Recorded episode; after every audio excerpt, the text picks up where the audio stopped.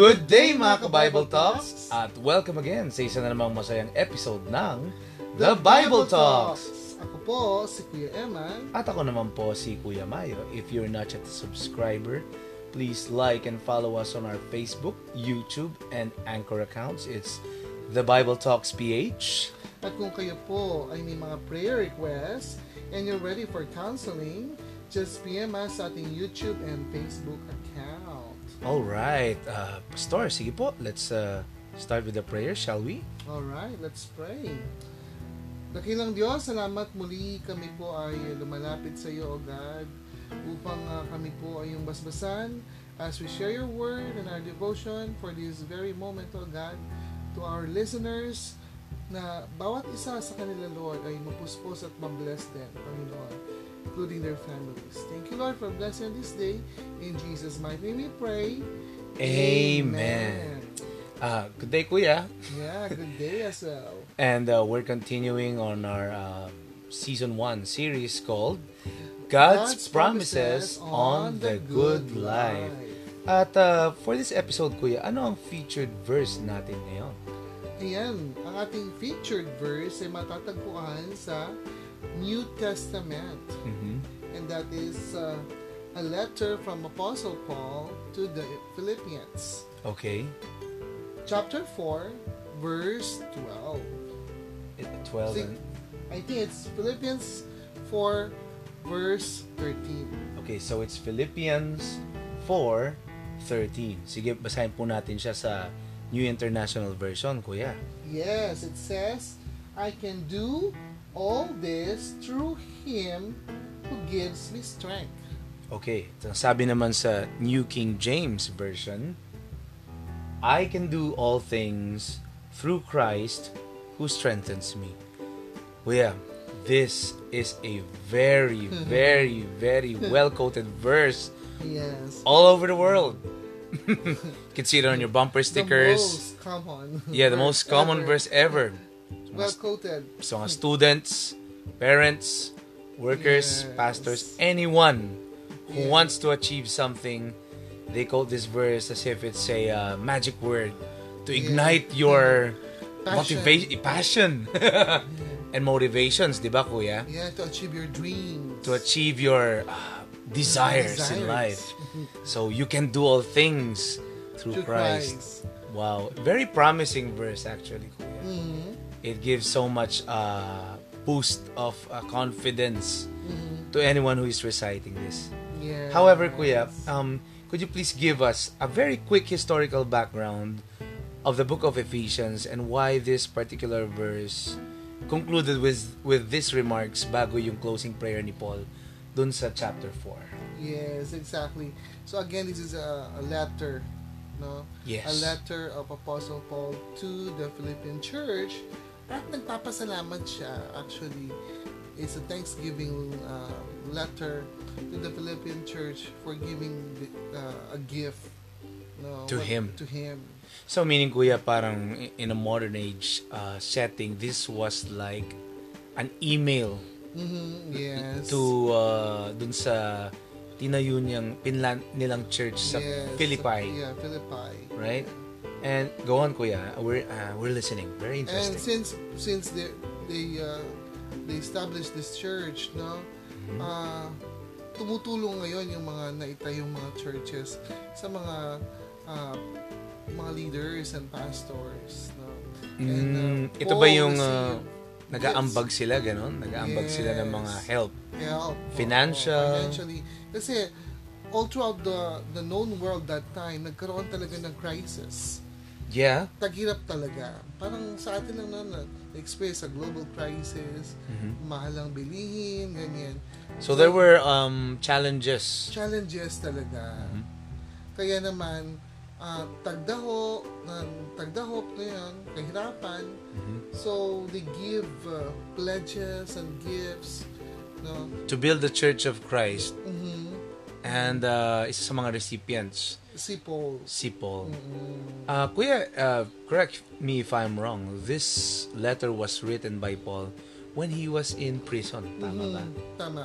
Mhm. Um, there's something very fascinating about this letter of uh, Paul to the Philippians wherein uh, even though he was in prison, the letter was very joyful. Mhm. Ironically, uh, Kuya, could you explain, uh, based on your study, why the attitude of joy, despite being inside a prison surrounded by Roman guards? Ba bakit ganun yung approach ni Paul sa mga Philippians? He even encouraged them to never worry about anything. Yes, exactly. Because this church, no, uh, they continue with their faith in the Lord Jesus Christ. Mhm. Kahit na yung mga leaders, they're in prison, they experience uh, harassment, no, Persecution. persecution. Mhm. This uh, Christian church continue to do the works of God. So the, Paul was encouraging them that despite the uh, intense persecution, Yes. they must persevere persevere in all means. with joy. Yes, exactly. At the same time, uh, itong uh, uh, Philippi uh, church, no, Mhm. they're really ano uh, supportive sa mga gawain. So ito yung church na ano, uh, very game Mhm. pagdating sa mga pag-support ng gawain. Yes, yes. Aside from the Macedonian church, Yeah. isa to sa mga giver and tumutulong talaga. And uh, grabe no, you can really say na God was with Paul during those times. Mhm. Because even though he was in prison, he was encouraging every one of them to be happy and joyful Mhm. and to persevere. Now let's go to the famous verse. Mhm. Uh, we quote this in the gym. we quote this when we want to hit a quota sa ating mga work. We quote this every time, sabi mo nga, when we want, every time we want to achieve our dreams. Mhm. Pero what is the true meaning of uh, Philippians 4.13? when Paul wrote this and quote this, no, sabi niya, natutunan ko ng maging kontento sa buhay, whether I experience hardship or or, or abundance, sabi Mhm. niya, natutunan ko ng maging kontento. So, sabi niya, dahil yun nga, nagko-quote na siya, whether I'm fed or hungry, Mhm. I can do all things to Christ who strengthens So it's not uh, the way we understand it contextually na okay, I can do all things. Ito, ito, I'll just quote this verse and I'll be ignited to do yung bagay na I really want to do because God is with me. Mhm. Actually, ano, uh, past tense na to eh. No? Kumbaga talagang dinideclare. Nag, niya. nagre-reflect siya. Nagre-reflect siya. At na-declare niya yon out of Yes. that great reflection. Great reflection. Kasi nga sabi niya, hindi ko, ah, parang hindi ko na-overcome ito, Mhm. no, yung mga hardship na dumating sa akin, or yung mga kawalan, yung kahirapan na nangyari sa akin, kung hindi sa kalakasan na binigay sa akin ni Lord. So, hindi na, hindi ako pinabayaan ni Lord. Yun. Mm-mm. So it's a it's a it's a truthful statement, a statement Of, of, what uh, the Lord has done. a testimony, kuya. Yes. So hindi siya declaration to start something like an enterprise to Mm. uh, gusto ko lumaki ang muscle ko this year. so I can do all things through Christ. Or like uh, may hit ko ngayon yung 3 million dream. I can do all things through. Hindi ganon. Hindi siya. Um, so why are we using it that way? Kasi nga, we want to personally use this verse to to our personal dreams, to our personal desires. Is that is isn't that okay? Isn't that supposed to be okay? I mean, you know, God is encouraging us to use the verses so that we can have a good life. Is there anything wrong with that? Uh, in, in a way, parang maganda na i-claim nga ang mga salita ni Lord. Mhm. Pero what is important now is what is really fitting to me? Ano ba ang sinasabi ni Lord sa akin Yeah. na ma-achieve ko at ma magawa ko para sa ganun mag-glorify sa Lord.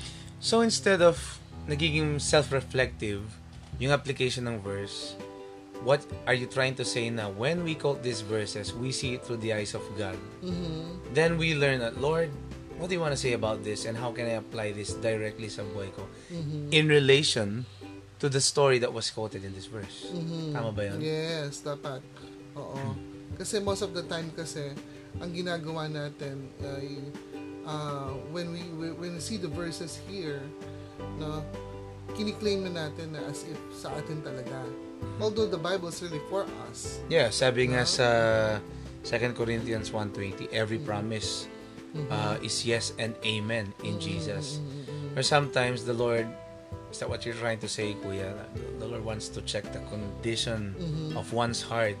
Why he or she is quoting that verse. Exactly. Oo.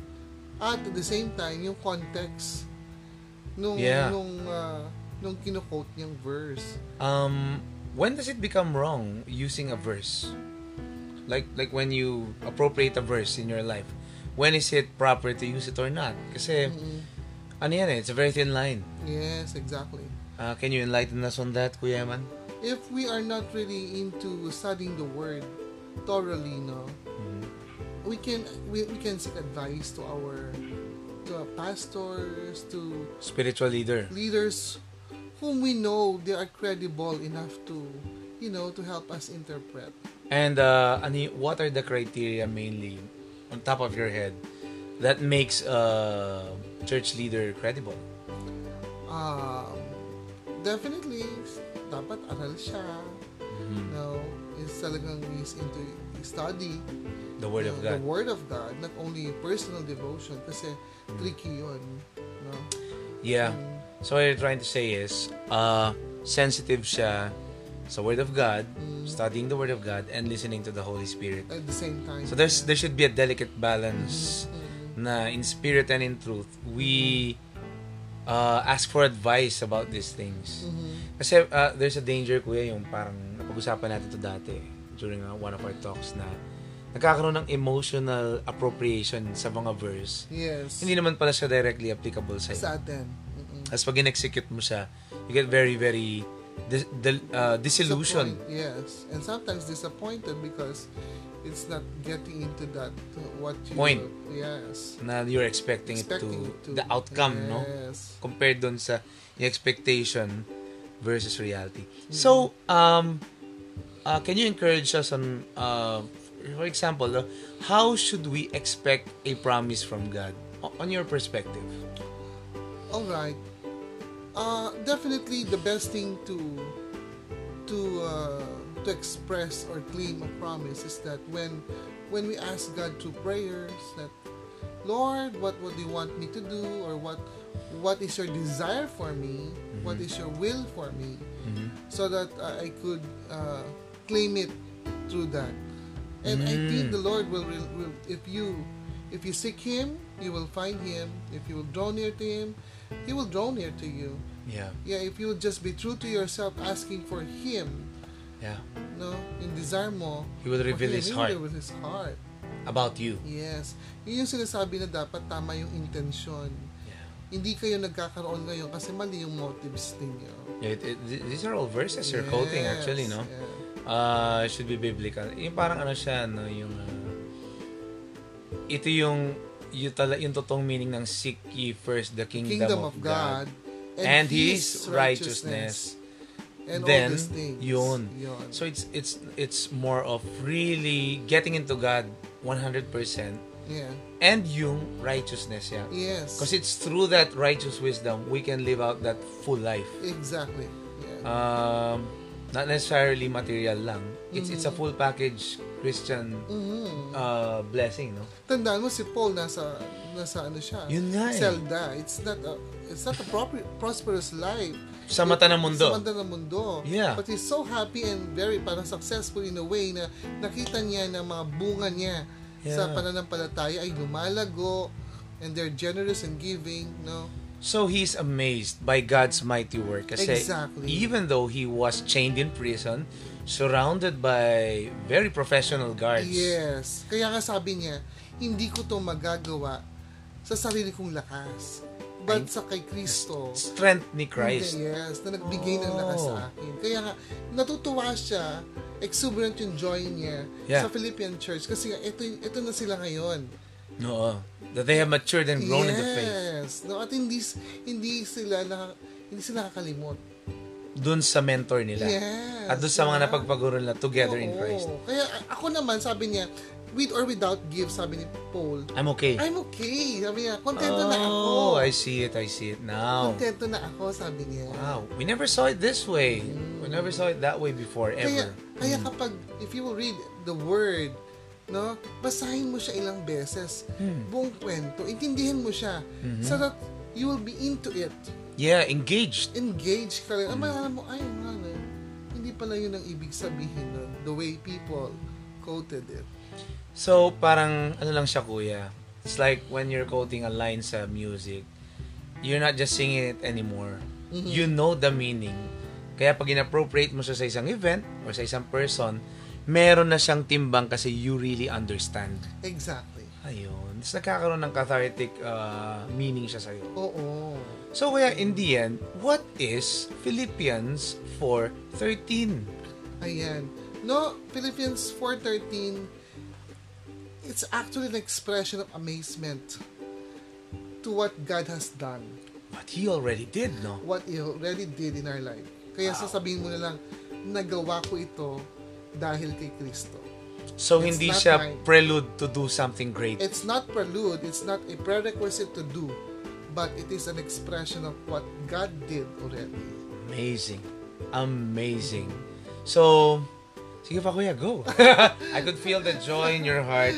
Go ahead. Ano pa? Sige, go. We're Actually, listening. actually yun na yun eh. That's it, no? Oo, kasi you're giving all the glory To him. to Him. That's it. That's So that's uh, it's really about ano, appropriating yung worship kay Christ exactly. in everything, na pinagdaanan mo. In hardship, or in prosperity, or in abundance. Lord, thank you. I did Wow. this because of you. So, ladies and gentlemen, uh, I hope this has been very encouraging to each and everyone that Philippians 4.13 is a declaration of God's goodness. Exactly. More than a motivational line to To make you achieve yun yung dreams mo. Yes. Uh, Wow. And uh, we pray na, sabi nga ni Pastor Eman, no? and I would encourage also myself, that you will all be passionate in really reading the Bible for what it's worth. yes. Historical uh, background, context. Mm-mm. And putting ourselves in the shoe of the author. There you go. Because sometimes um, we are putting ourselves in the book. Bago, yeah, yeah, I get you, kuya. Na sometimes we are so myopic or selfish, self-centered. We put ourselves in the book. Then we emotionally appropriate the verse. And then we sometimes deceive people into believing na the Lord gave a word to me. God wants to say this to you. And this sound very good. These things sound very good, but sometimes we miss out the point out of our good intentions. We must get into the heartbeat of God before we drum yung heartbeat natin about the verse. Exactly. Yun yung gusto mo sabihin, di ba? Yes, yes. All right. It's not what you say, it's- but it's what God says in His Word. And we follow it. Yes. Amen. Let's pray. Okay. Hallelujah. Okay. Lord, thank you for this wonderful word that we received from you. Continue to bless your listeners with us, O Yes. God, Mhm. that uh, they will con- continue to grow in you and in your word, that they may also share this word to others and many people. Thank you, Thank you, Jesus. All glory belongs to you. In Jesus' mighty name we pray. Amen. Hmm. Hanggang sa muli mga ka-Bible Talks. And see you once again sa isa na namang masayang episode ng The Bible Talks. Bye!